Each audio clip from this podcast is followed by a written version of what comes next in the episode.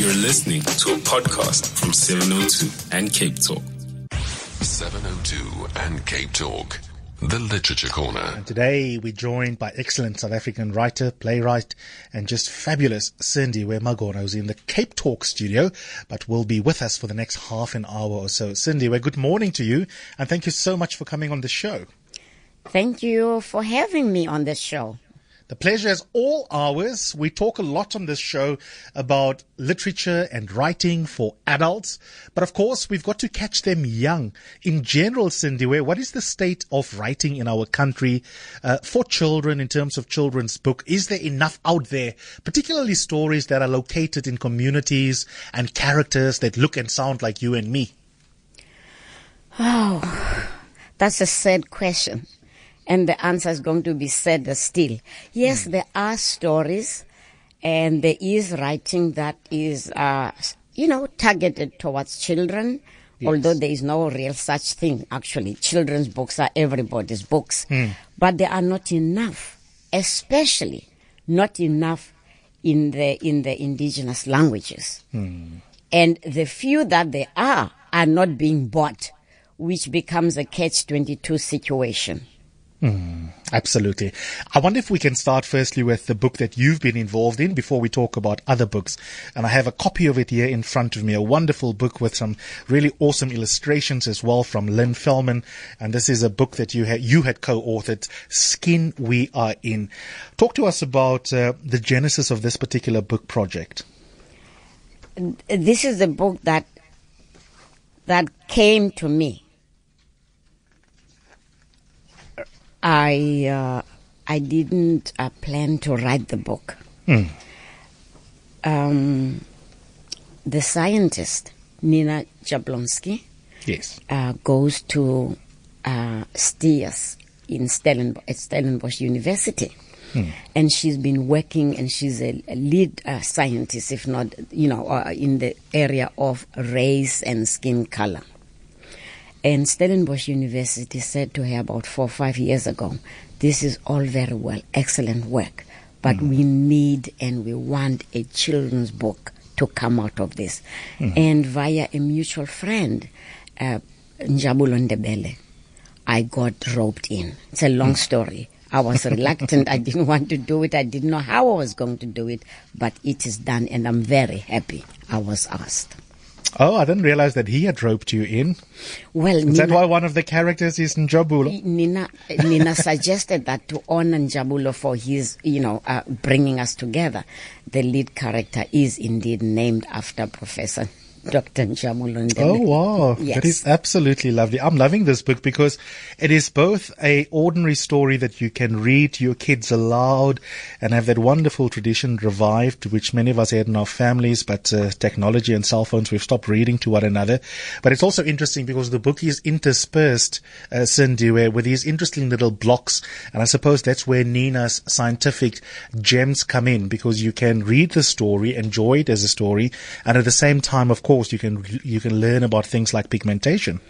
And I, at my advanced age, I've learned so much from Nina science. It's a staggering fact what we know and what we do more what we do not know about skin color, mm. especially what it means. Can I read it? I don't know if you, you don't have a copy in front of you, do you? I do. Why don't we read a little bit from it, shall we? What page are you on? I'm trying to see the pagination here. Actually, page, there isn't. uh, there isn't, oh, yeah, there but is, I can, there, there is, is where, there, there is, is one there. Let's I'm go to conf- page I'm four. I'm confusing this with one of the books I'm going to be talking about. Why don't we go to page four, Sindiwe, and yes. uh, just to set the scene of what's happened before. You've got Njabulo who's talking to Uncle Joshua, and it's very interesting because they then come across a chameleon. Now read for us from there where it says, lovely, isn't he? Lovely, isn't he? Seeing the chameleon, Uncle Joshua comes over and lays a big hand softly on Jabulo's shoulder. Then he takes a long look at his nephew, and it's as if he knows exactly what he is thinking. Relax, Njabulo. It's going to be okay. You're going to have a great afternoon. Njabulo is not so sure. His eyes wander back to the little creature on the leaf. Uncle Joshua, Why can't we all change color like the chameleon? Uncle Joshua looks surprised at first and then he frowns. You want to change your skin color? Now, why would you want to do something like that? A blush creeps up Jabulo's neck. It's just, Jabulo mumbles. Sometimes I just want to be, to be different. Different? Asks Uncle Joshua. I want to be clever. Uncle Joshua's eyebrows rise slightly, and it takes a moment before he replies. But being clever doesn't come from the color of your skin. Surely you know that. Now that's a wonderful, wonderful excerpt, Sindiwe because there are topics like sex, religion, death, and race mm. that are an, an ev- inevitable part of life everywhere on the planet, and South Africa is no different. And it can be very hard for teachers, for older siblings, for mums and dads, for caretakers to open up those conversations. And I suppose the gift of this book is that there's a difficult topic here, and now you have gifted people a tool with which to start those conversations with young people. Unfortunately, as you say, these are difficult conversations, but at the same time, these are conversations that must be held. Absolutely mm. must, absolutely mm. must be held. Mm. 100%. It's 14 minutes after 11. We're going to take a break. Cindy will talk about other books. She's going to review a few. But I've got a question for you, moms, dads, teachers who work with little ones. What books do you read to children? Have you found much beyond the obvious? Many of us grew up with Enid Blyton, The Magic Faraway Tree, and those are the only ones I can cite from my own childhood. And even the books that were taught when I was a kid, Afrikaans primary school, Boet and Saartjie, they didn't look like the colored kids from my neighborhood. And I wonder whether things have changed. I'd love to know what it is that you are reading to your children. 011 Share the love and let's get the message out there about what's available. And if you're in Cape Town on 021 446 0567. 702 and Cape Talk. The Literature Corner. Yes, it is. And we're hanging out with Sindiwe Magona? How lucky are we? And we're talking children's books and she's going to talk about other titles as well. And I want you to tell us what you're reading for your children and whether we have books that are located in our communities. It's not to say there isn't magic that happens when you also read about other worlds, particularly in the country where we need to break down differences. I do not regret my childhood of becoming friends with characters like Moonface and the Magic Faraway Tree, but I think there's room for diversity here. Beautiful responses on Twitter, Cindy, to the excerpt you and I read. Is Skin We Are In widely available? Available? Where can people get it? Because everyone's now asking me. Well, so, you know, according to the publisher, at all good, at all reputable stores, reputable, you know, bookstores. and if you don't have one at the reputable bookstore, ask them for it. Uh, that's the best gift you can give to us as authors. If you don't find it on the shelves, tell them you're looking for a copy of Skin We Are In, co-authored by Sindiwe and also Nina uh, Jablonski. Absolutely love it. Christine Randberg, hello. What do you read to your kids? Yes, good morning. Books for children. Well, I've got grandchildren, but when I read the books for children, I read them a whole series called The Magic Roundabout. Mm. Has anybody ever heard of it except me? I don't know it, yeah. And and what okay. your children like it? Do you know the author? Uh, oh no, I know a lot about it. Uh, may I take a minute or two to explain? Yes, go for it. Okay, it was devised by a Frenchman called Serge Danot, and it didn't work very well. And then uh, Eric Thompson, the British uh, broadcaster, took it over and created a whole series of characters, starting with Dougal the dog and Zebedee the magician, and there's Florence and Mr. McHenry and Mr. Rusty and uh, uh, Ermintrude the cow and Dylan the musician. Now, oh. these books are, first of all, they are very funny. Hmm. They have got these lovely, lovely characters in them that make the children smile and laugh. And then, secondly, if you can get the recordings of them, and they are available on DVD as well as on on uh, CD. Uh, they are uh, eloquently writ- uh, read mm. by Eric Thompson himself. Oh, stunning! Absolutely stunning. Thanks for sharing that, Chris. And maybe other people can find some love in that one as well. Cindy, well, let's talk about other titles. Which one should we start with first? Let us start with something homegrown. Mm. Fly, eagle, fly, an African tale uh, retold by Christopher Gregorowski. Pictures by Niki Daly. I, I absolutely enjoyed this book. I've read it and reread it, and each time I read it, I, I, I, I come across something new. It's simply written, which of course shows how well written it is. because that's deceptive. You know, you read the book and it seems simple and you start thinking, I could have written, but you couldn't. To make a book at one and the same time, stylish, simple, but profound, that takes real talent. And what is the basic storyline? The, the basic storyline is about loss. You read the first page, which is about two and a half lines long. A farmer went out one day to search for, le- for a lost calf. You know, his cattle had hmm. come home and this, this calf was missing. And he spent the night worrying about it. But as if that's not enough, look at the time of day he's worrying and then there's a storm to make it worse. The next morning he he goes looking for it, and the way Christopher takes you where he went and what it felt like and the sounds and the feelings and the colors, you spend whole three or four pages going with this farmer. He doesn't. Mm. It's so well written. You are you are there with the farmer, and then does he find the calf? No, he stumbles across a, a, a, a, a, uh, an eaglet, an eagle chick that has fallen off the nest, and takes it home.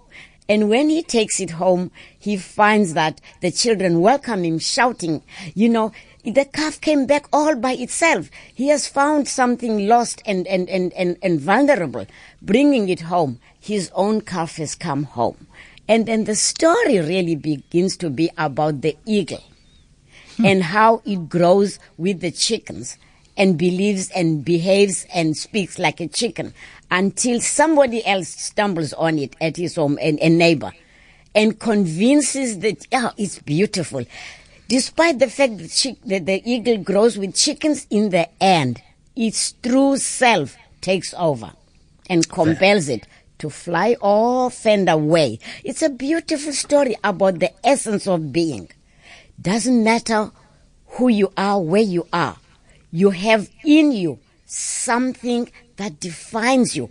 And it's in you. It's not your surroundings. It's not your friends. It's not the color of skin. I'm going back to skin we are in.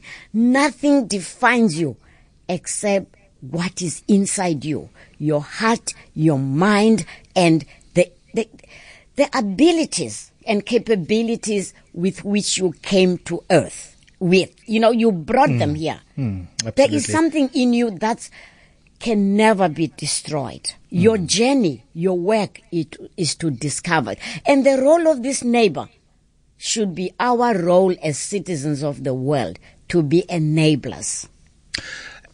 Your summary of the of the basic plot is fascinating. It reminds me of a conversation I had last year on the show with Elinor Sisulu about this misnomer of even referring to children's literature as children's uh, writing and children's authors are almost regarded as sort of lower down the pecking order. If you are the author of War and Peace, Don't you are somehow me more of a writer. Yeah, but but the way you were explaining despite the simplicity of the language and the storyline, the layers that you see every time you reread it, it reminds me of how in Matric, we, our set work, which many people scoff at, was Huckleberry Finn, Oh, which is just a tale of children's adventure, but Yeah. beneath it Yeah. are so many layers that you come back to this story that seems basic, and there's so much in it if you know how to read with That's- comprehension. That is why, you know, to, if one pays respect to the, to the creator of a work, you, one should read the book more than once. Absolutely. Absolutely. I don't know how many times I've read Fly, Eagle, Fly.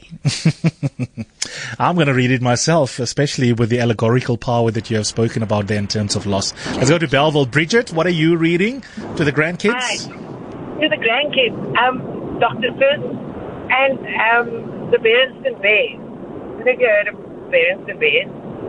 Um, and I read that to my kids as well. And Yes. the Bears is like just basically short books that teach um, the kids basic principles. Like one one book, for example, is the big road race, and it's just um, how you you know you just never give up. And then there's the other one, um, and Bears and the Sitter. It's introducing kids like Mama and Papa Bear go out um, one night, and and the kids for the first time have to actually stay with the sitter. And it's it's just lovely. I I I, I enjoy reading it. Stunning.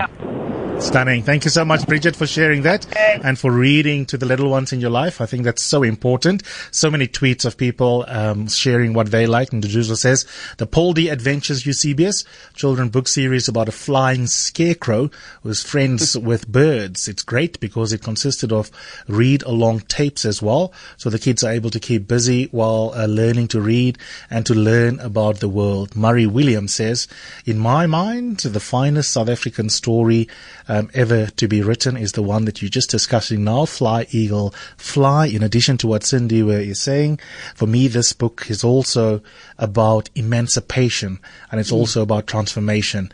Um, absolutely grateful. Isn't it amazing how much one can get out of it? It's weird, isn't it, Cindy? How we have this that idea that a few thing, words are used in a book that that book doesn't have much to offer you.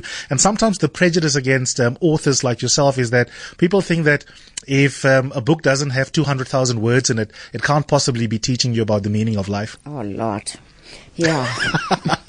Don't really. I could, I could weep honestly the way people uh, uh, just don't pay attention. Yes. Well, they don't pay attention to living, which is why they don't pay attention to to reading. That's it's right. as simple as that. That's absolutely right. Why do tigers have stripes? Ah, why do tigers have stripes? This is part of a, a, a series, the Mickey Wonders Why series. And uh, why do tigers have stripes is a book about animal camouflage and clever disguises. It's just a way of introducing children to the world around them, the world of animals. And it's, it's science, but it's science in a playful way. You know, children should be out and about roaming the streets and the streams and the, and the gullies and the mountain sides. They don't because of the world we live in. This is the next best thing. Hmm. You know, I, even I, you know, I, there are things I learned here, like how some birds have their, their eggs with little dots. It's camouflage. And why, you know, the crocodile is the way it, everything has a reason. And nature is so cleverly, you know, designed. We only have to look with attention and marvel at the wondrous way in which it is designed. I want to ask you lastly, we only have a minute left and I'd love to have you back on the show to talk about this question is how difficult it is writing books for, for children because as with the genre of short story writing, short stories for more adult market, the fact that you have to be more concise, I would imagine, sometimes must make it even concise, I would imagine, sometimes must make it even harder to get the crafting right because every single word needs to be perfectly in place. Yeah, it that's you know that's a- a good question, but the the problem is both the writing of the story and then selling it to a publisher.